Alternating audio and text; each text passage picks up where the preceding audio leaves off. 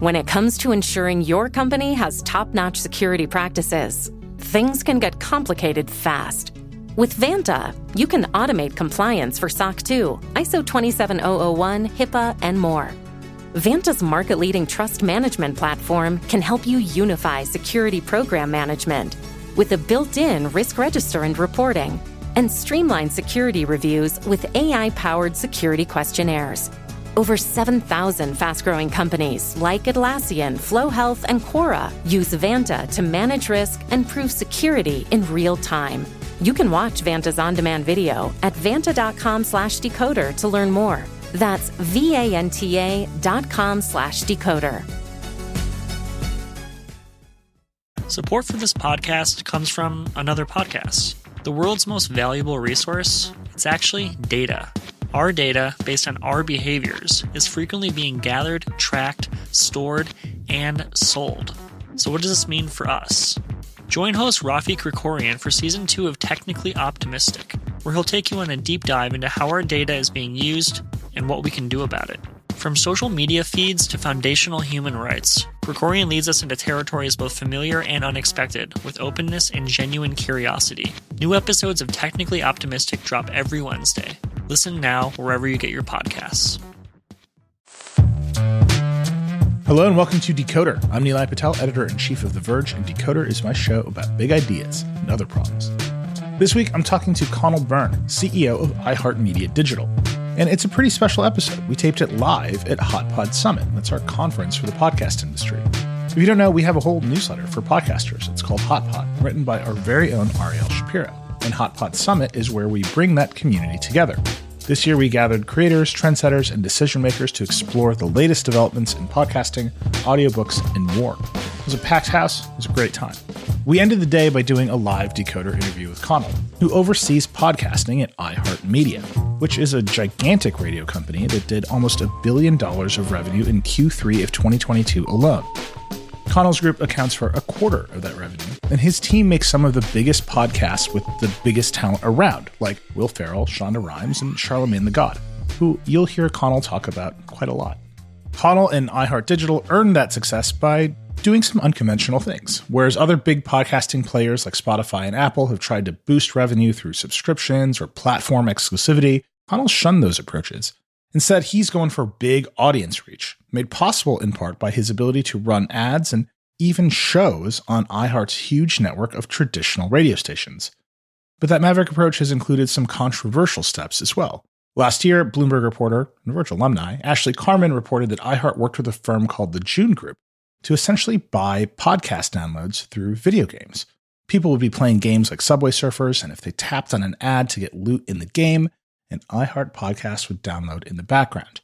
To many in the industry, that seemed pretty disingenuous. So, of course, I asked Conal about that and lots more when I sat down with him at Hot Pod Summit. He was a great guest, super game to answer the questions, especially in front of a live audience. It was our first ever live Decoder, and it was pretty fun. Okay, Conal Byrne, CEO of iHeartMedia Digital. Here we go.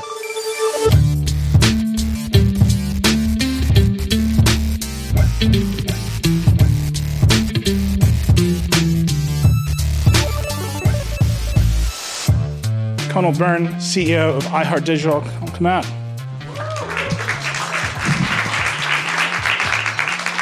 Hello, my friend. Hey, how are you? I'm Hello, good. Everybody.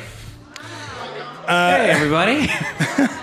I have to say, people are very excited to hear from you today. Awesome. People shouting questions at me as I walk through the halls. It's crazy to see your podcast expressed as a series of note cards, by the way. It's very humbling. One of these cards literally says, what is your org chart on it? And it's like, oh, that's my whole brand. But I want to start at the start. You're the CEO of iHeart Digital.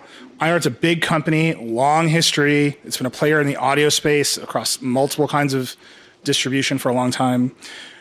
You came to it through an acquisition of Stuff. Why did you want to sell to iHeart? In around 2008, I was the general manager of a company called HowStuffWorks.com, and we were acquired by Discovery Communications. Discovery bought our company because they were about to go public, and they wanted to have a really strong digital strategy. It was a smart move on their part. And to buy a company like ours, HowStuffWorks.com, was a good move. Our job was real simple. We were a medium-sized website. trying to explain everything under the sun through medium-sized articles. Once we were inside Discovery, we suddenly had the air cover of this huge, already global media company. And we could start to experiment a lot with other content types, other stuff. We realized that maybe our greatest asset was the people who worked there. They were really good storytellers. They could take anything from air conditioning to artificial intelligence and tell a story about a topic. There was this new-ish thing called podcasting. We soundproofed some rooms, and we threw some people in those rooms who are now Josh and Chuck, who co-host Stuff You Should Know, and several other shows. Cut to 10 years later, that had become, in some ways, more successful than the source of it, the website. And so we spun it out as its own company, Stuff Media. And very shortly thereafter, we realized we needed two or three things to grow a lot faster and get a lot bigger. We felt this podcast wave coming. We felt like we were really onto something, but we wanted to accelerate it 10 years ahead fast. You always do if you're running a startup. iHeartMedia came along, and they offered us two or three things specifically. One was just investment. Make more shows, make more great content, sort of level up the stuff that you're doing. Number two was this massive marketing machine. Broadcast radio is a mass reach medium still today. iHeartRadio, through its broadcast radio stations, reaches 9 out of 10 Americans a month. That's an insanely large but insanely accurate number. We wanted access to that. We wanted to shout really loudly about the stuff we were doing. And the third thing they let us do was a sales team. We had 3 or 4 people who are our formal official sales team at Stuff Media. iHeart has 1,300 salespeople in all 50 states across 160 or so markets as we've divided up the country. Those three things let us go from like 2018 to like 2028 in our own trajectory almost overnight. The last piece I'll say is Bob Pittman. He's the CEO of iHeartMedia. Way back in the day, he founded MTV. He's had a long career of being the CEO of several companies. He has a certain energy and vision about him where he's able to run large companies as if they were startups. This is very immediately notable when you sit in a room with him and talk to him for 30 seconds, and that definitely helps. So we jumped in. I talk to a lot of startup CEOs. I talk to a lot of startup CEOs who get acquired by big companies in the tech world. This is a common situation. The things you're describing don't always happen, right? The culture is not preserved. The nimbleness is not preserved. In particular, attaching a 1,000+ person sales team to a startup usually goes sideways. Is it just Bob Pittman is like, chaos reigns, be a startup, or is it something that you did? It's a great question because I've been on both sides of that. It's not that being inside Discovery was bad. It was just different. Ultimately, Discovery, I think, did the right thing by leaning into more of a streaming strategy as their digital media strategy. What that meant for us was we were not the main course anymore, as it were. Inside iHeartMedia, it's an audio company. It's what we do. We tell stories through human conversation more than anything else. So there's never been a moment in the company when we were sidelined or deprioritized. It didn't hurt that this explosion hit podcasting. We predicted it to some sense. We felt in 2018 and 19 that it was coming, but that certainly helped. And yeah, a lot of it is Bob Pittman and his partner, Rich Bressler, and our head of finance, Mike McGinnis. It's just a deep, deep belief in the C-suite across iHeart that podcasting merits a place at the table. It's never been any different from day one, and it's made all the difference. So recently, iHeart restructured. You became the CEO of a formal division. I told you it was about org charts. I'm not even to the org chart question yet. You became the CEO of a formal division that's responsible for podcasts. Walk us through what that actually means, right? Sometimes these kind of restructures are a little bit fake. This one seems like it's much more real. And you've got a terrestrial radio business that is undergoing its own massive change. This one was definitely not very, very, very real. Our podcast division, the iHeart Podcast Network, was seeing explosive growth. I thought we were doing a good job. Also, the medium was exploding. We felt at iHeart that a lot of the value that we had as a company we wanted to unlock and make more transparent to the investor community, to audiences, to researchers, to analysts. One way to do that is to create different operating segments in your company so that you can talk more about how well you're doing inside certain divisions and businesses, as opposed to it all getting lumped together into one big overall set of numbers. The way to do that was to create two segments in our company. One is called the Multi-Platform Group. It comprises broadcast radio, live events, a few other things.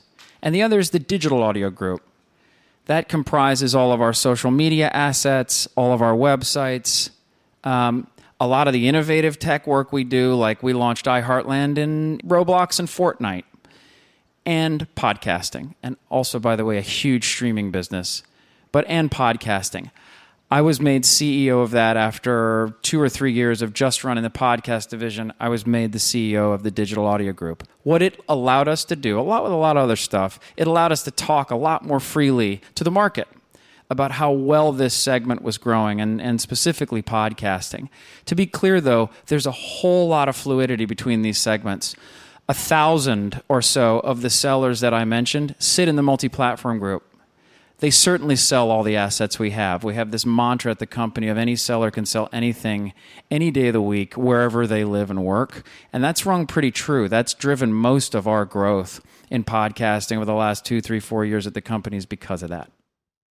Okay, if I was to reframe what you just say more rudely, you could say that you have a division full of older stuff, older distribution, and a division full of newer distribution.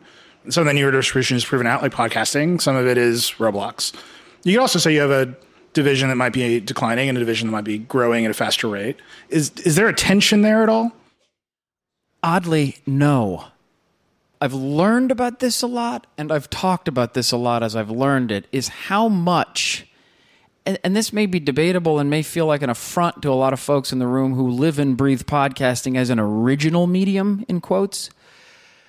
But I have learned firsthand and then talked about a lot the extent to which broadcast radio talent have honed this craft of conversation over the last 100 years, but certainly decades.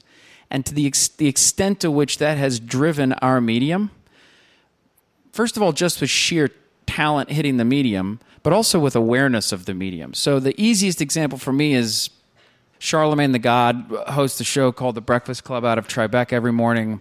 This show is also a podcast where we capture the file, distribute it as an on-demand thing, and it drives upwards of 15, 20 million downloads a month.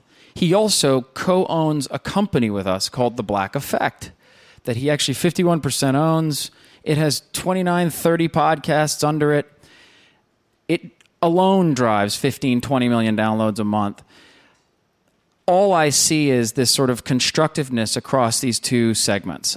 There is very little competition, and there's very little, well, they do that and we do this. In fact, I think the only way we succeed, and the reason we've succeeded, is that it's been quite the opposite of that. I don't think we would be where we are, my opinion, as an industry. I certainly wouldn't be where I am as a podcast network without the support of not just the sales team, but the creative juice of the broadcast radio guys. One of the themes we come back to on Decoder over and over again, especially when I talk to creatives or creative executives, is that your distribution fundamentally shapes what you make. That if you just describe me the constraints of any distribution platform, I can kind of tell you what you're going to get. YouTube is a good example of this, right? We all know what a YouTube video is because YouTube has sort of designed the constraints of the platform to produce that thing. Radio and podcasting, very different constraints. You're saying, oh, there's a seamless back and forth. But surely you must see, okay, oh, on this distribution, I make this. This is what the audience wants. On terrestrial radio distribution, it's the thing that we're all very familiar with, terrestrial radio. Where's the tension there? It's a great, great point and question. And it's been a pitfall of, I think, digital media from day one. First of all, search engine optimization, period, is a version of what you're talking about. When you start to reverse engineer all the content you make because that works best on such and such a platform. There was a moment on YouTube where we all sort of realized the same thing around like 2010 or something. It's like, oh, the optimal video is this length, and you have to open with this kind of thing and then close it with that. And to some extent, you kill creativity and true innovation when you start to reverse engineer what an asset should be for the content platform that it's going to be distributed on. In fact, you almost certainly kill, I think, true creativity when you hit that moment. Podcasting, just as a side question, it's not your question, but as a side answer to it real quick, podcasting has bucked that a lot to date. It has resisted this notion of a podcast episode is supposed to be 28 minutes long and have 2 ad breaks. It's actually a lot of different kinds of things. It can be a true crime limited series of 8 to 10 episodes that are 30 minutes long. It can also be a stuff to blow your mind episode that's sometimes 3 hours long of just 2 guys talking about stuff. And both are completely okay and really perform well, actually. So it hasn't yet hit this moment of reverse engineering from the platforms that it's on. But no, you're spot on. Broadcast radio is a highly formatted media type.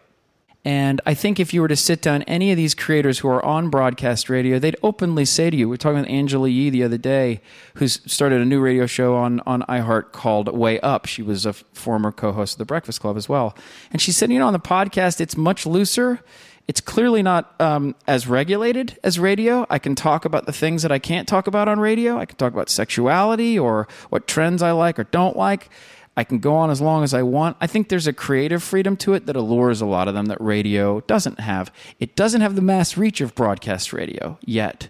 So the allure backwards to radio is you have true mass reach audiences, which I think brings them back. Are you converting off the radio? Or are you programming across to the radio? Or are you saying we're going to run ads for our podcast on the radio, and you're going to come watch it? You're going to come listen to it? I think we've made this. I think we've said this publicly. We spend $120 million a year. It's like it's something specific, like $113 million a year. The last time we said this out loud, of our own on broadcast radio valued impressions or commercials to promote our podcasts. So one of the numbers I'm most proud of at the iHeart Network is we have about 70-ish shows in the iHeart Podcast Network that drive over 1 million monthly downloads or more. Some of them way more. Stuff You Should Know is usually up in the 40s.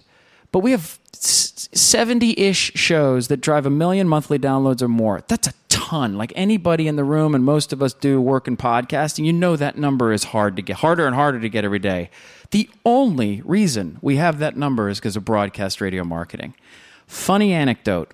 When we launched the Ron Burgundy podcast 4 years ago with Will Ferrell, we gave him a really big GRP push across broadcast radio. We ran an ad on broadcast radio every single hour for 30 seconds for the Ron Burgundy podcast in 160 markets. And it was the only time I've ever gotten a call from somebody who was like, please. Will Ferrell was like, please stop running so many ads. But it worked. I didn't know if it would work, but these shows started to pop one after the other because of the broadcast radio promotion that we were giving them. We give a ton of in-show podcast promotion as well, but we've seen that convert, yes. Do you convert people to Apple Podcasts, to Spotify? Do you care? We don't care. If it's a jump ball, I'd love them to use the iHeartRadio app. I understand where we sit. I understand where we sit in the pecking order. It's good. No, I admire your optimism. To download the iHeart. It's like $1,000 CPM host red ad right here. He's going to leave now. He only came on here to pitch the app. No, we'll tag all of our spots on air with listen wherever you get podcasts, and we'll say our own app, but then other apps too. We are an obsessively, widely distributed content company. So, but this is a split, right? This is a split. On the other side of the business, you own the distribution. You own the radio stations. You program them. Bob Pittman can buy Stuff Media and say, you know, we're going to build the podcast business by running Will Ferrell at you until you're sick of it. And because we control that inventory, we control the distribution. Do you worry that you don't have the same control over distribution? I mean, obviously, iHeart podcast app aside. By the way, put theverge.com on your home screen of your phone. We all got this. I told you, it's all the same problems.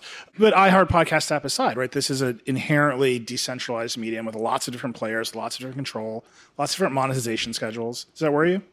No, because podcasting is a decentralized medium insofar as its distribution is concerned. It's a widely it thrives when it is a widely distributed medium. It is a centralized medium when it comes to RSS feeds. And we take this for granted as creators, as publishers, as networks. But to tell it in a sort of reductive way, 20 years ago, when some folks were sitting around a table deciding, how am I going to distribute all these great podcasts that we're going to start making? They could have used several different technologies to do that. They could have published them on YouTube. And they chose what is a real simple version of it called Real Simple Syndication, RSS feeds. This changed everything for podcasting. It made it the medium that the internet promised creators it would give them, but hadn't yet. If you're a creator on YouTube, terrific platform, incredibly creative, but you don't own your fan base. This is obvious at this point. We all get it by now, painfully. In podcasting, it is fundamentally different. I can plug my RSS feed as a creator or a publisher into a distribution app if I so choose. People are subscribing to my RSS feed. They're mine.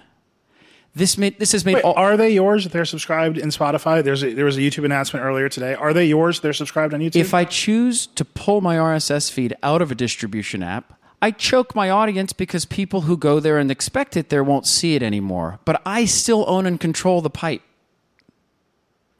Whereas if I decide to stop distributing or making content on my YouTube channel, my brand just goes away. It's gone. To the extent that I can try to convert people to a different platform to keep that audience relationship going post my YouTube channel, it's possible. It's hard to convert to a new platform. But it'd be like being able to walk away with your YouTube channel, or with your channel is a better way to put it.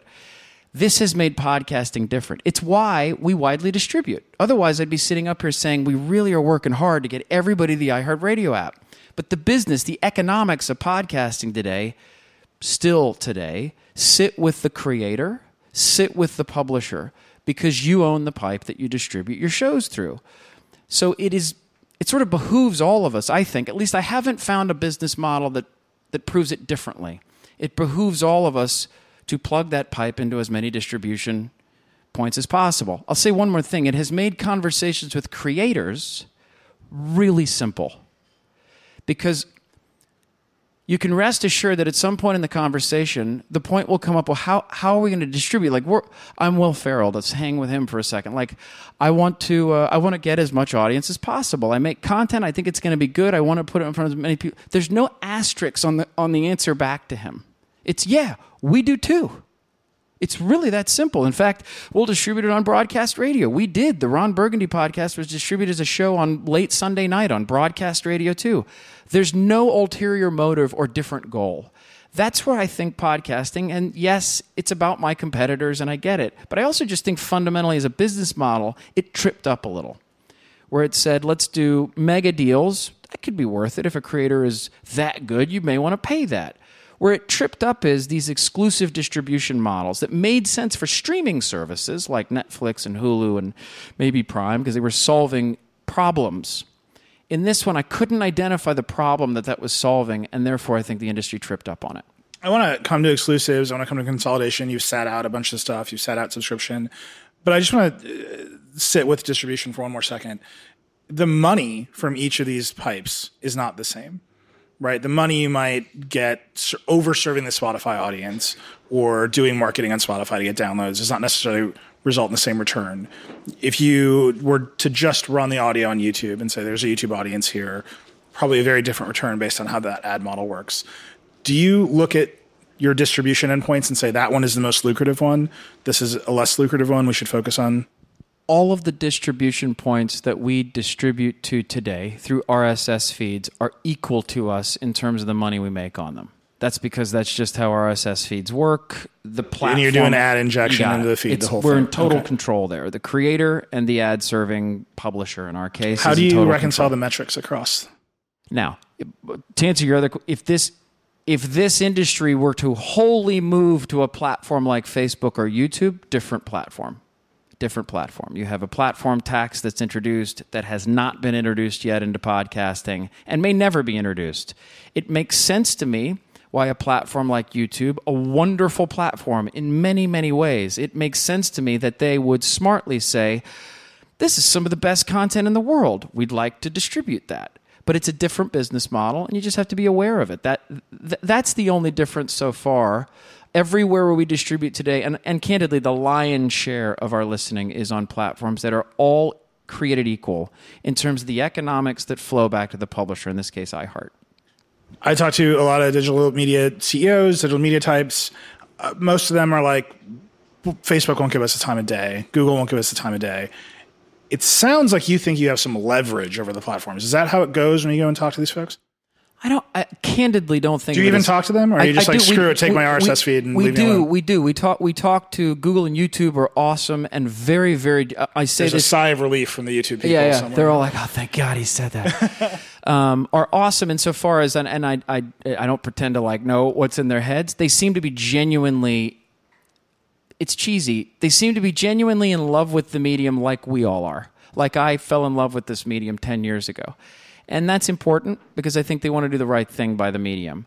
Facebook has come, its interest has grown and waned and grown a bit on podcast. And we've all seen this. I'm not saying anything like privileged or anything over the last 10 years. And I think that's been a question of them sort of figuring out what they are as a platform, what the next chapter of them should be, whether it's the metaverse or just doubling down on newsfeed better.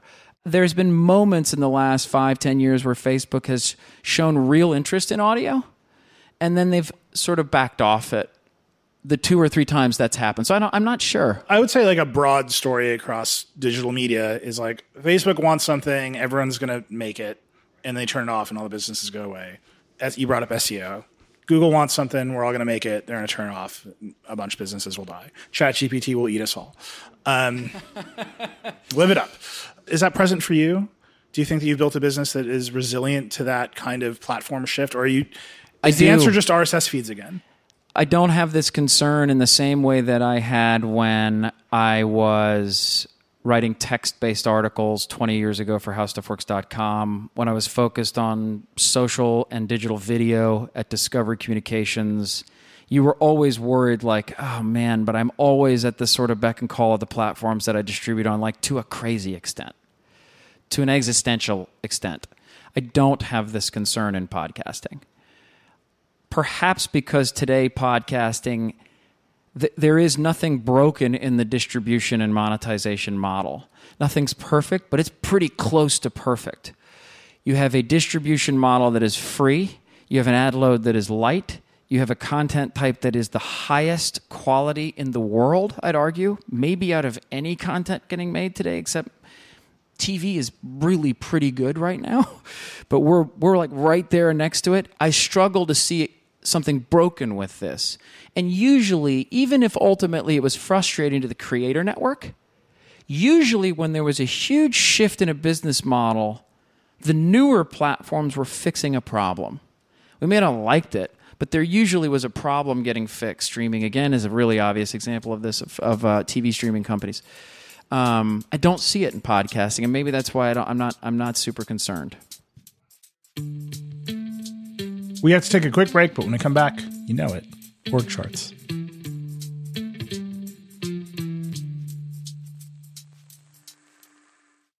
Support for Decoder comes from Mint Mobile. Imagine you're at a very fancy, expensive restaurant, and as you're browsing the menu, wondering how you'll afford anything on it, you notice the filet mignon is a mere $10. At first you think jackpot, but then you immediately think, wait, what's the catch? Now, what do suspiciously cheap steaks have to do with your cell phone bill? Well, we're used to seeing quote-unquote great deals from overpriced wireless providers, and also thinking, what's the catch? But with Mint Mobile, there is no catch. For a limited time, their wireless plans are just $15 a month when you purchase a 3-month plan. You can get this new customer offer and your new 3-month unlimited wireless plan for just $15 a month. Go to mintmobile.com/decoder. That's mintmobile.com/decoder. Cut your wireless bill to $15 a month at mintmobile.com/decoder. $45 upfront payment required, equivalent to $15 a month. New customers on first 3-month plan only. Speed slower above 40 gigabytes on an unlimited plan. Additional taxes, fees, and restrictions apply. See Mint Mobile for details. Support for this show comes from Slack. You're a growing business, and you can't afford to slow down. If anything, you could probably use a few more hours in the day. That's why the most successful growing businesses are working together in Slack. Slack is where work happens, with all your people, data, and information in one AI-powered place. Start a call instantly in huddles and ditch cumbersome calendar invites. Or build an automation with Workflow Builder to take routine tasks off your plate. No coding required. Grow your business in Slack. Visit slack.com to get started.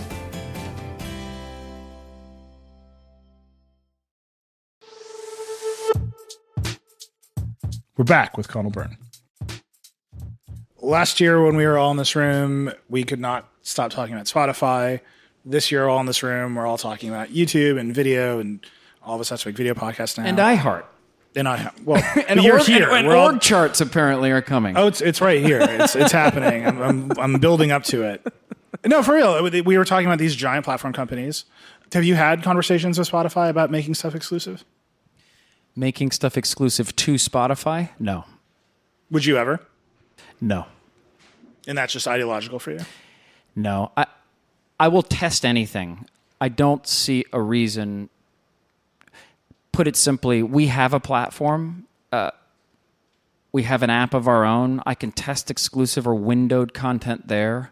We've dabbled in subscription channels on Apple Podcasts just because I had creators who came to us and said, I'd like to try this. And we're very proud of this. We're a very good partner with creators.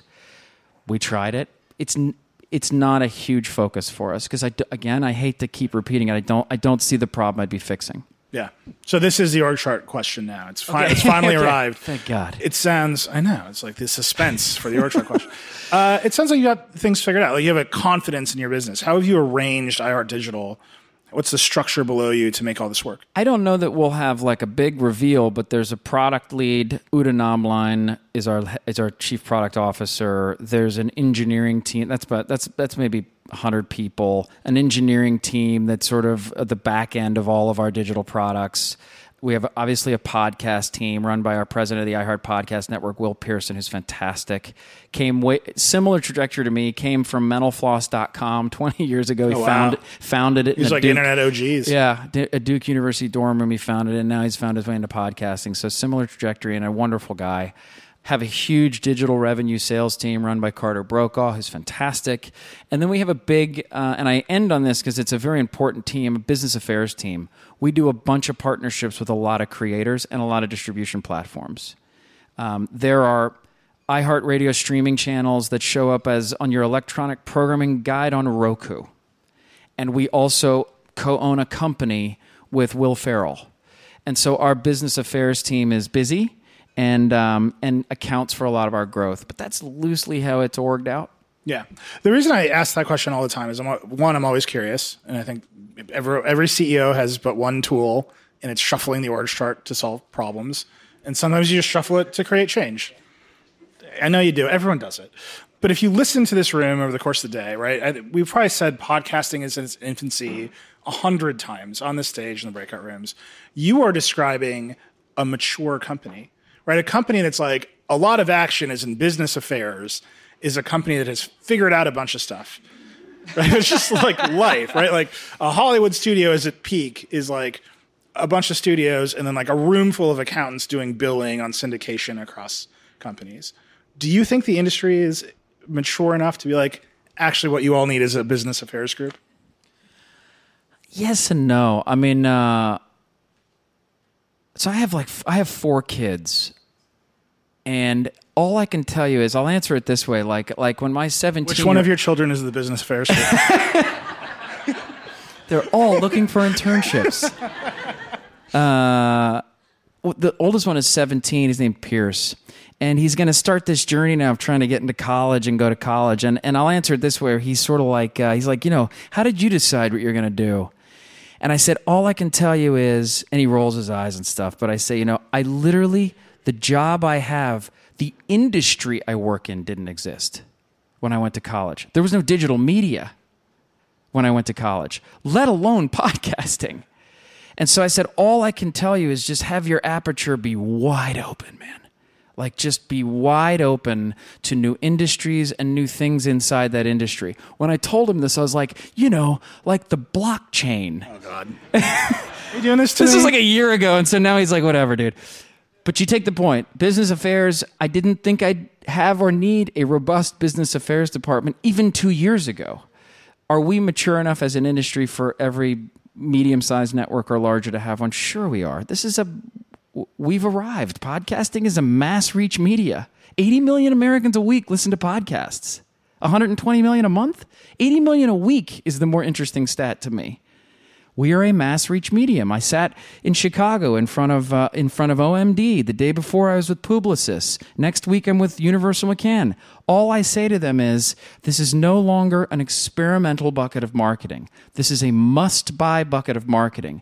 You just saw it happen. The newest mass-reach media just happened, and it's called podcasting. And by the way, it's not slowing down. Our downloads are 412 million downloads in January. That was up 12% from the month prior.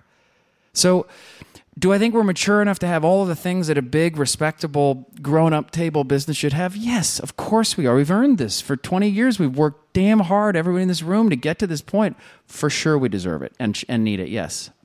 You brought up your numbers, so I got to ask you about the numbers. Notable Verge trader Ashley Carmen is in this room somewhere. She wrote a story at Bloomberg, a great story about PodTrack, how you might be inflating those numbers with mobile game downloads using the June Group. Are you doing that? No, we don't. You don't? You've never bought downloads through mobile game ads? No, we use June Group. We've talked with Ashley a lot about this. June Group is a vendor that drives marketing for podcast companies that's targeting mostly gamers, whether those are gamers playing Subway Surfer or people who over-index for the metaverse. We have experimented with June Group across the years. It was, I think our stats were something like never more than 2.5% of our downloads in any given month. We were especially interested in recently because we were launching a thing called iHeartland, which was basically iHeartMedia as a Roblox map and as an island in Fortnite. So we were especially interested in, like, if we got gamers into our podcast network, could we then bring them into these live shows in iHeartland? We don't use it anymore. Was there ever a thought that, look, iHeart's an old company, it's a radio company, Bob Pittman built it in a very particular way. Radio's a more ruthless industry than podcasts. Was there ever a thought, hey, as long as we're getting listeners in the door and we can make these numbers go up, some of them will convert and stay? What do you mean? I think most podcasters are bad at marketing.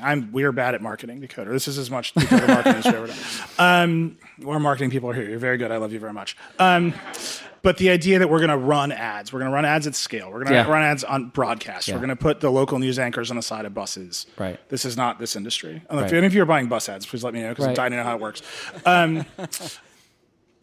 We're going to buy ads somewhere where someone will push the button and download the episode and the number will go up. And hopefully some of them will stay. I see. It's not the kinds of game that is usual in this industry. Right. Common. No, we do not do that. How do you think about audience acquisition then? Is it just... Well, we have over $100 million a year broadcast radio marketing. We run billions of podcast impressions a month to promote our own shows and our partner shows. We also have a digital marketing team. I forgot that in the org chart. I'm going to get in trouble too, just like you are. Yeah, the BD team is like they're living. They're like the marketing team right now. Like, what are you doing? Is like, yeah. Our marketing team spends, I literally think, like 95% of their time thinking about how to deploy house ads, what we'd call house ads, and maybe 5% of their time on paid marketing. Paid marketing is still helpful, but I'm like 95% of that is Facebook marketing for a specific show. If it wants to hit a very specific demographic, 95%, and I think I'm being conservative, of their time is spent. How do I deploy billions of impressions of house ads a month? And is that something that you think about as targeting? Right, when the standard Facebook line is, okay, you're going to find your customer. You're going to describe them to us. We're going to put an ad in front of them, and it's going to convert. And then maybe Apple will ruin everybody's business with ad tracking. But that's been their promise for years, and it might still be their promise. If you were to ask sort of the N+1 digital marketer, where's the best place to spend your dollar? They're still going to say a Meta platform. They're still going to say a Google platform. They're not going to say you should buy billions of podcast impressions yet. You're saying it's actually billions of podcast impressions. Absolutely. And I'm actually saying they should also buy broadcast radio, and I'm not in the multi-platform group. Yeah, but the shares go up either way. But I'll talk you through why. Some of this is obvious, like you said. Yes, targeting is getting harder for digital social media, digital platforms. In some part because of what Apple's moves are, but it's getting harder. CPMs are going up. The quality of the online ad marketplace is going down. These are objective truths. So if you're a marketer, and this was a well-worn, tried-and-true way to market over the last 10, 20 years, that just got a lot harder. We're starting to use words like cohorts instead of one-to-one targeting, and it's confusing, and it's less effective. We haven't even discussed the trust issues that are very real on social media. Folks trusting social media less, influencers having less success on social media because of that, and therefore marketers, again, being like, I don't know what to do with this. It used to be like a really tried and true, my go-to tool, and now it isn't. As that's happened, this thing has come along called audio. In fact, it was always there, but now it's exploded, and all of our attention is on audio now because of podcasting, because you have this new platform that's incredibly cool. And lots of great creators are using it, and it's 80 million Americans a week. But the truth is, audio all up is a third of all the media we consume. Like, think about that for a second. We ran this study with Work. It's a third-party research study 2 years ago. A third of all the media we consume is just audio. By the way, 75% of that third is broadcast radio. It's a massive amount of the stuff we take in and that we call media. I'll end on this, like, if you're a marketer and you hear that third stat, you're like, wow, so a third of all the stuff that people take in is marketing. I wonder how much I'm spending on audio marketing. That number is usually 9 or 10% of their overall investment. It's just a disconnect. These are marketers who are usually really good at this stuff. Like, really good. This is what they do really well. I know exactly where to find that demographic or that psychographic or that particular male 18 to 24 who want, or 18 to 34 who wants to buy a truck in the West Coast. But they've just created this gap between where users are, where ears are, literally, and where their investment is. That's what we're trying to true up. Podcasting is helping us do that because it's grabbing so much of the oxygen in the room in the last, especially year or two, where people are like, oh, wow, it's a way for us at iHeart, candidly, to pull them into audio all up through podcasting. It's been cool. Is radio the upsell on podcasting for you? Because that's what it sounds like. It often is. So you'll walk into a holdco in New York and you'll say, I know we're going to talk about podcasting today. By the way, if you love digital audio... And we all do. This is the only room where you can say that and people like perk up. By the way, yeah, if you love digital audio and you want real reach, there is no way to get real reach in digital audio. As much as I would love this to be the case, there is no way to get real reach in digital audio unless you contend with and purchase broadcast radio. To try to help with this, by the way, iHeart, the Multi-Platform Group, actually built a product called Smart Audio that's really cool. They take our panel listening on the iHeartRadio app. They look at it by geo-territory and day part. They tie it back to the shows that you're listening to on air. And now it's digitally infused, data-infused listening that they can target digitally. So they've taken this like 9 out of 10 American adults a month, and they've just informed it with a digital listening panel. I only say this to you because that's how we do that sale. We're like, hey, you should buy podcasting. You should buy streaming. Targeting. Here is your reach extender. If you don't do this, you will never have the reach you need in digital audio. I wish you will, but maybe one day you will. Not today. So that, yes, we do that all the time.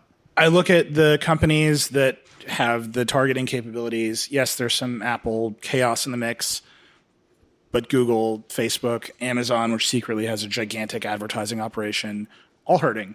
Are you feeling the pinch of the ad downturn? The short answer is no, we're growing. The longer answer is we're in an odd economy. We're all watching metrics sort of daily, inflation rates, interest rates, unemployment rates, the Ukrainian war. We need certain things to calm down and other things to end. I think marketers in this moment are actually not turning down in advertising as much as you'd expect. I think some of that is because a lot of the folks who are in power at marketing companies were also in power even 10 years ago when the last major downturn happened, and certainly 2 or 3 or 4 years ago when COVID hit. And I don't think this is wishful thinking. I think it's real. I think they know the effect long-term that you have when you stop marketing. And so there's a little bit more of a prioritization of continuing marketing, even through a strange economy, that there might not have been if the memory of COVID wasn't so fresh. That's helping us a little bit. I also think, second thing, there's a new thrust in influencer marketing. Kind of never went away, but now we're back to this again of influencer marketing. Maybe it has something to do with the tools of targeting are getting harder, and so people are just sort of cycling back to just humans. Tell my story on the platforms where you make stuff. Podcasting in particular benefits from this. Simply put, the whole podcast industry, in one sense, is just the most amazing, best storytelling group of influencers to hit media in a really long time. So we benefit from there being new attention on the influencer market. I feel like an early version of the podcast industry was entirely built on host reads for direct-to-consumer brands. We all did it. You can feel however you want about it, but we all did it. The toothbrushes are great. Those companies are also struggling. Is that still who you're pitching to? Or are you publicists saying, all right, GM, Will Ferrell's going to read about electrification today? Yeah, this is a super good question. The first 5 or 6 years of the podcast industry, I think we can honestly take credit for several companies that are around today, like MailChimp and Blue Apron, and probably the mattresses that we all sleep on are because of the podcast industry. I know that sounds crazy, but it's because of the venture capital money. And that too. Did the businesses survive? Who knows? We saw a shift from performance marketers or direct response marketers into more bigger brands, thanks to ad tech evolving fast in podcasting. Dynamic ad insertion and geo-targeting made lots of stuff possible. Competitive separation, category exclusivity, share of voice conversations suddenly became possible when you could dynamically insert into ad tags. That wasn't possible prior. So I know I'm sort of recapping the obvious, but this was an inflection point in our whole industry, that suddenly you had big brands and sometimes big holdcos swooping in and wanting to invest in podcasting. There were lots of things that moved what was initially experimental marketing dollars from those big brands and holdcos into permanent marketing dollars. People trust podcast content more than they trust what they see on social media by like 60% more. 60% of podcast listeners have bought something because they've heard about it on a podcast. And therefore, it's another 60. This is the only reason I remember these. 60, it's like 57% of marketers currently spending in podcasting are going to spend more, not less, more next year. This has made direct response brands' lives a little harder because now there's a lot of competition for what was for them the best kept secret in marketing for like 5 or 10 years. What we've actually noticed in the last 2 or 3 months, it's a very timely question for us at our business, is because I feel like we've moved off too fast, the direct response business. I feel like it's actually still a thriving business.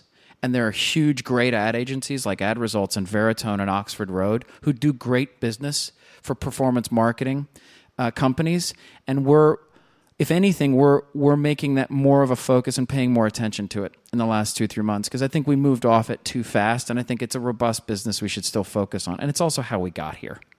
When you say direct response in the context of podcasts, these are in performance marketing. These are like the words the ad industry invented to describe very simple concepts. With podcasts, you're talking about promo codes at the ends of the ads, right? Usually, yeah. And it's a great question because it's like, isn't everything direct response at the end of the day? But yeah, you're right. It's redemption codes, URL codes, and it's why those guys initially were the first people to jump into podcasting, because the only kind of marketer that doesn't need your data is a direct response marketer. Is there any way to actually innovate? Because you're saying we got to innovate and push back in it, and I'm like, it's still just promo codes. I don't know. I don't know that it needs innovation. Like, it's worked for them for 10, 15 years. I think we can do all the innovating with different kinds of marketers, from bigger brands, bigger budgets, maybe longer-term, multi-year campaigns. When we launched a company like The Black Effect with Charlamagne, we had huge annual sponsors that were deeply ingrained in that company, and we were actually working and trying to make change together, like genuinely. I think that's okay to innovate over here, and with the direct response folks, they innovate in their own way. It's like, what You'd be surprised, actually, as much as it may sound nuts, the extent to which you're innovating by iterating many, many different reads at many different lengths and many different placements across a show. I know that sounds like, it's kind of boring. It's not for them. It's a multi-billion-dollar business. So I want to be more part of that. Glass-walled conference rooms where they just come up with funnier promo codes. That's a meeting I want to go to. I've always thought about it. We've got a few minutes left. You mentioned that you had experimented with subscription. I've listened to you in the past. Even more or less anti-subscription. Why is that? I just don't see it fixing anything that's broken. It made perfect sense to me as a consumer 10 years ago, was it? When I subscribed to Netflix. It made perfect sense to me. The problem it was solving, the price point was undeniable.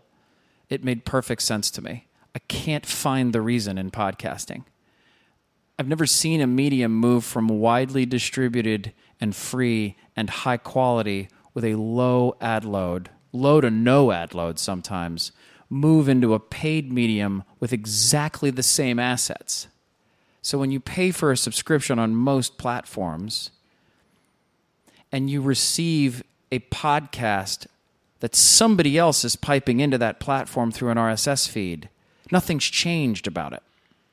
You're still getting the full ad load. So I've just really struggled to understand why you would do that. Also, subscription models usually come with exclusive or windowing of content, which I think you're starting to see that with creators. Like, I don't think there's a creator on the planet who's interested in literally decimating their audience size, even for the sake of a big check. That's interesting. But I think that is creator psychology of like, actually, sometimes it's more important for me to have a large listener pool than it is to have a big check. I think some of the press recently has focused on that, and I think it's smart. The counterexample there is obviously Joe Rogan going to Spotify, huge exclusive. Spotify got whatever out of it. We don't know how Joe Rogan feels about it. And then on sort of the other side, you have Mr. Beast, who literally gives away money to start a hamburger chain that will make him a billionaire. Are you on this sort of have wide distribution and use that to convert against whatever your other business is? Yes. We widely distribute. Is that a pitch you make to creators? Yes. Yes. When we sit with Malcolm Gladwell or Shonda Rhimes or Questlove or Charlamagne the God, our own radio DJ, yes, the pitch is, I assure you every single episode of what we make will be available to any listener wherever they want to pick it up. And that will lead to conversion for something else for you. That's right. Sometimes. Or this will be a business in and of itself, and that's fine too. So that was my next question there. Do you offer rev shares to your creators? Is something you've wanted? Because the math works out with subscription. I'm not sure how it works out with advertising. Yes, that's the core business, fundamental, pretty consistent business model of podcasting is a rev share model. And yes. And none of your creators are saying, actually, we want to light up subscriptions to take rev shares off the subscriptions? No. How do you account inside of the advertising? Because they're not in charge, right? They're just trying to grow audience, but you're selling the ads. It's always collaborative with their approval. So, easy example is we have a sort of multi-year relationship with, I'll give two examples, with Malcolm Gladwell and Pushkin Industries, and then with the NFL. Two really different examples. Malcolm Gladwell has an existing slate of shows. Our partnership with him is to monetize his shows better than he thinks he could himself, but also to co-produce a whole new slate of shows. And then overlay iHeart marketing across all of it so we grow the whole thing bigger and are able to make more revenue together. We do all kinds of advertising models with Malcolm and his team. We'll do standard, straight up, quick turn host read ads. We also have an original content series we make with IBM called Smart Talks. That's actually like a podcast we make together. That's actually awesome. And everything in between. NFL, very similar. They had 7 or 8 podcasts that they were making. We had a good relationship with Roger Goodell in the league. And he was like, I believe in this medium. I think it's really cool. I just don't know that we at the NFL are going to get this as right as you guys might as fast. And we want to part with somebody really big.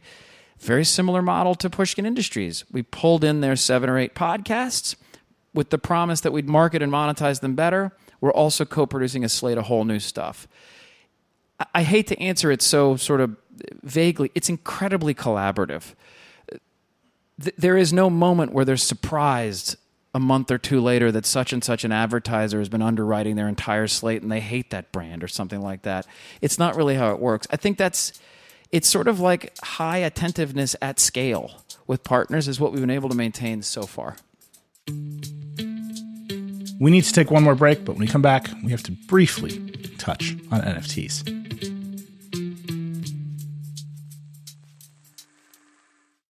Support for this podcast comes from Constant Contact. If you're a business owner, you already know that it's really, really hard to cut through the noise of everyday life. If you want to connect with your customers, you need to break through the noise. You need Constant Contact. Constant Contact is a marketing platform that makes it easy to reach new audiences, grow your customer list, and connect over email, text, social media, and more. Whether you're a marketing guru or just learning the ropes, Constant Contact offers writing assistance tools and automation features that make it simple to say the right thing at the right time. So get going and start growing your business today with a free trial at ConstantContact.com. Just go to ConstantContact.com right now. Constant Contact, helping the small stand tall. ConstantContact.com. When you need mealtime inspiration, it's worth shopping Kroger, where you'll find over 30,000 mouth-watering choices that excite your inner foodie. And no matter what tasty choice you make, you'll enjoy our everyday low prices, plus extra ways to save, like digital coupons worth over $600 each week. You can also save up to $1 off per gallon at the pump with fuel points. More savings and more inspiring flavors make shopping Kroger worth it every time. Kroger, fresh for everyone. Fuel restrictions apply. We're back. We've talked about a lot of your shows. We've talked about all the new things you're doing. iHeart does like a lot of new things. There's always something new happening. I have a card here that says NFTs on it. I feel like I already know how it went. But there's just always new stuff, right? How'd it go? How'd the NFT things go? Lightning round, up or down NFTs? We did a... No, lightning round, up or down? It went okay. Medium. We'll see. We'll see. Fair enough. I don't need to, that's all the more I needed about it. He's like, no, lightning round. Yeah. There's a great episode with the lead partner for that stuff at Andreessen Horowitz on the Decoder feed. It didn't go well for him either. Not great. That's where the VC money went. You launched a lot of new stuff. But I just before we started, I was just looking at your website. Lots and lots of podcast tiles. Lots of celebrities in the format. Lots of rewatch podcasts, right? There's these formats that hit. There's things you lead with. But then there is an enormous long tail of stuff, right? Because if you're launching new stuff, you just like have built the archive. You built the library. How do you tend to the things in the library that aren't the celebrity shows? How do you make sure they get attention? How do you make sure they sustain? Are we still in the lightning round? No. This is the medium. This is the medium. First of all, it's not, thumbs up or down, library. Yeah, it's not, I'll give two answers. It's not mutually exclusive, first of all. So we started a company with Will Ferrell called Big Money Players. The reason we started this company was because he, I think, genuinely had a blast making the Ron Burgundy podcast. But I think more importantly, he saw the potential of the podcast medium to be a way for him to find, develop, and break new comedic talent in America. I think in video... There's this adage for anybody that's worked in video where it's like fast, cheap, and good. You get to pick two. And in podcasting, I think he realized, I don't have to pick. I can get all three all the time. This is very unique. So we launched a company together. My point in answering you this way is he uses this company to some extent to find new comedic talent that is the long tail you're talking about. Comedic talent like Langston Kerman or Carolina Barlow are right alongside in the Big Money Players Network, folks like Bowen Yang or Nikki Glaser or Eric Andre. That's really cool, but it's not mutually exclusive. The second thing we do is we just spend a lot of time focusing on every show that we have on our network. We try to organize them into slates that have EPs and producers on top of them, back a little bit to the org chart, so that no one ever feels like... It's all about the org chart. It's all about the org chart. Every single question has been an org chart. So that no one ever feels like... I haven't heard from iHeart in a month. Decent example of this is a program we have called Next Up. I think it's the single thing I am most proud of at the iHeart Podcast Network. we basically built an academy where once a year we grab 8 or 10 people, they apply, they get admitted. We build a bit of a podcast studio at their house. We teach them how to use the gear. We teach them how podcast marketing should work. And most importantly, we teach them what a business deal should look like in podcasting so that they know walking into it. And then if they want to, we launch their podcast with iHeart Podcast Network. This has, you talk about that long tail content, this has borne out some of the most amazing stuff we've made. First of all, it's brought in underrepresented creators like nothing else we've done. I'll give you an example of a show. A guy did a show out of Alaska where he was one of 20 or 30 people who spoke a dying language, and he used his podcast as a way to capture that language and report on how a language dies on the face of the earth, never to come back. And so you have this relic now that is a podcast limited series of what this language means to this guy and why he captured it in a podcast. That is technically a long tail show. That got its own set of executive producers out of LA who shepherd the Next Up program that we call it. So it's a bit of an answer, but hopefully it gives you a sense of like, it's never sort of mutually exclusive for us. It's not like I spend 95% of our time on Will Ferrell. Okay, I guess we got some calls to make at the end of the day to the long tail. It's usually one actually continuum or even the same slate. Do you think that you're moving sort of the high margin dollars into the longer tail, right? It's probably cheaper to buy those shows. It might be cheaper to produce those shows. Are you doing that math? No, not really. If anything, we've doubled down on this model of partner with a creator like a Shonda Rhimes who wants a big playground that's long-term, who wants to be able to try stuff a lot, make a few mistakes, get it righter, and then hit something big or 2 or 3 things. And standing back and sort of watching how her and the Shondaland audio team work, that seems to be it. It seems to be they want to use this medium to do 2 things so far. One is really good companion content to a lot of the shows they're making for Netflix. That feels obvious to me. It's good content. And the other is really edgy, innovative audio drama. Like, what is the audio drama today? I think the value of that creative playground to a creator that's really free, really permissive, cannot be underestimated.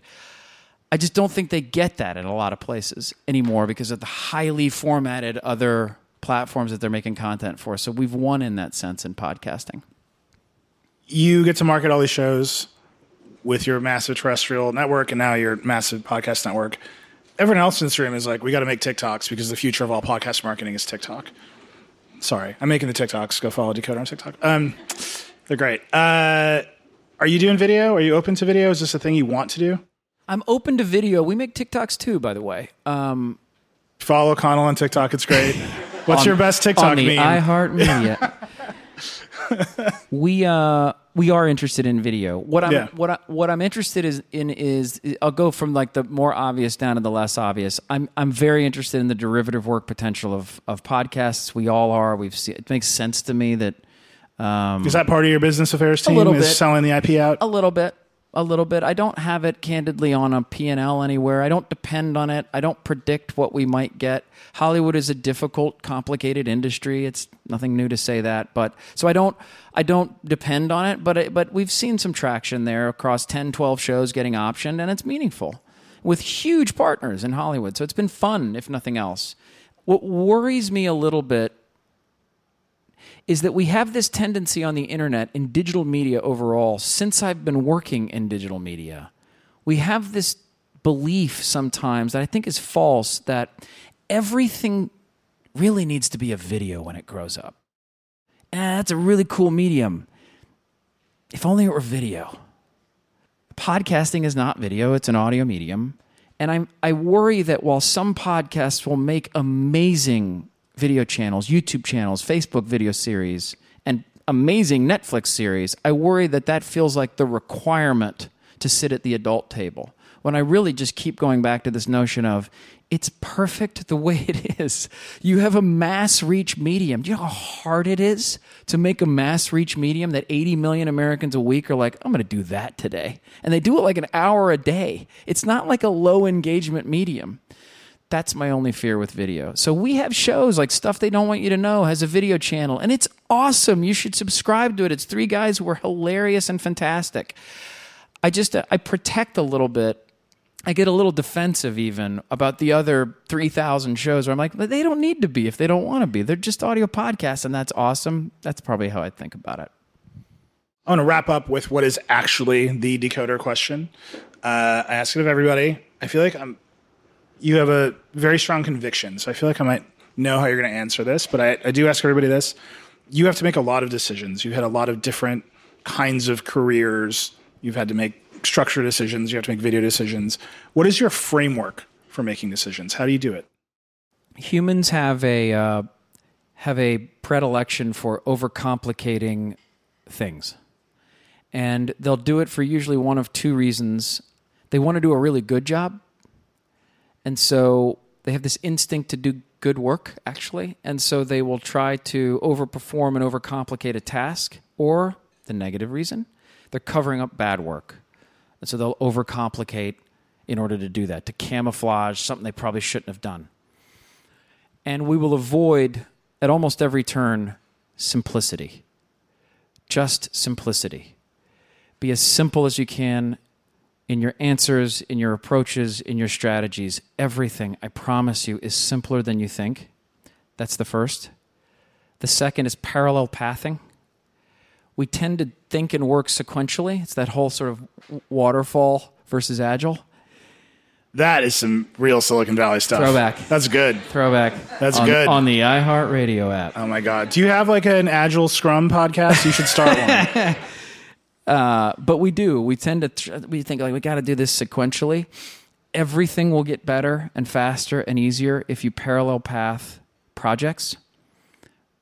And then the last thing I'd say is more of a human thing. Most of people acting strangely or politicking at work or behaving badly is born out of insecurity. They're just insecure. It's not that they're bad people. They're just insecure. And if you have that framework when you walk into every meeting, every creator meeting, every partner meeting, every competitor meeting, it changes your whole outlook. I have not mastered this, by the way. But it's good. A friend told it to me a year or two ago. I didn't know it until then. Once he said it, it was like, oh my God, that's right, including in myself. All of us do this. If there's principles that I try to sort of remember once a week or so, it's probably those three. Well, Conal, thank you so much for being on stage. Thank you for answering the question on your chart. Thank all of you for coming to Hot Pod Summit. Thanks to Ariel, who did an amazing job. Our partners at Work by Work. I think that's it. Go make good decisions and listen to Decoder on TikTok.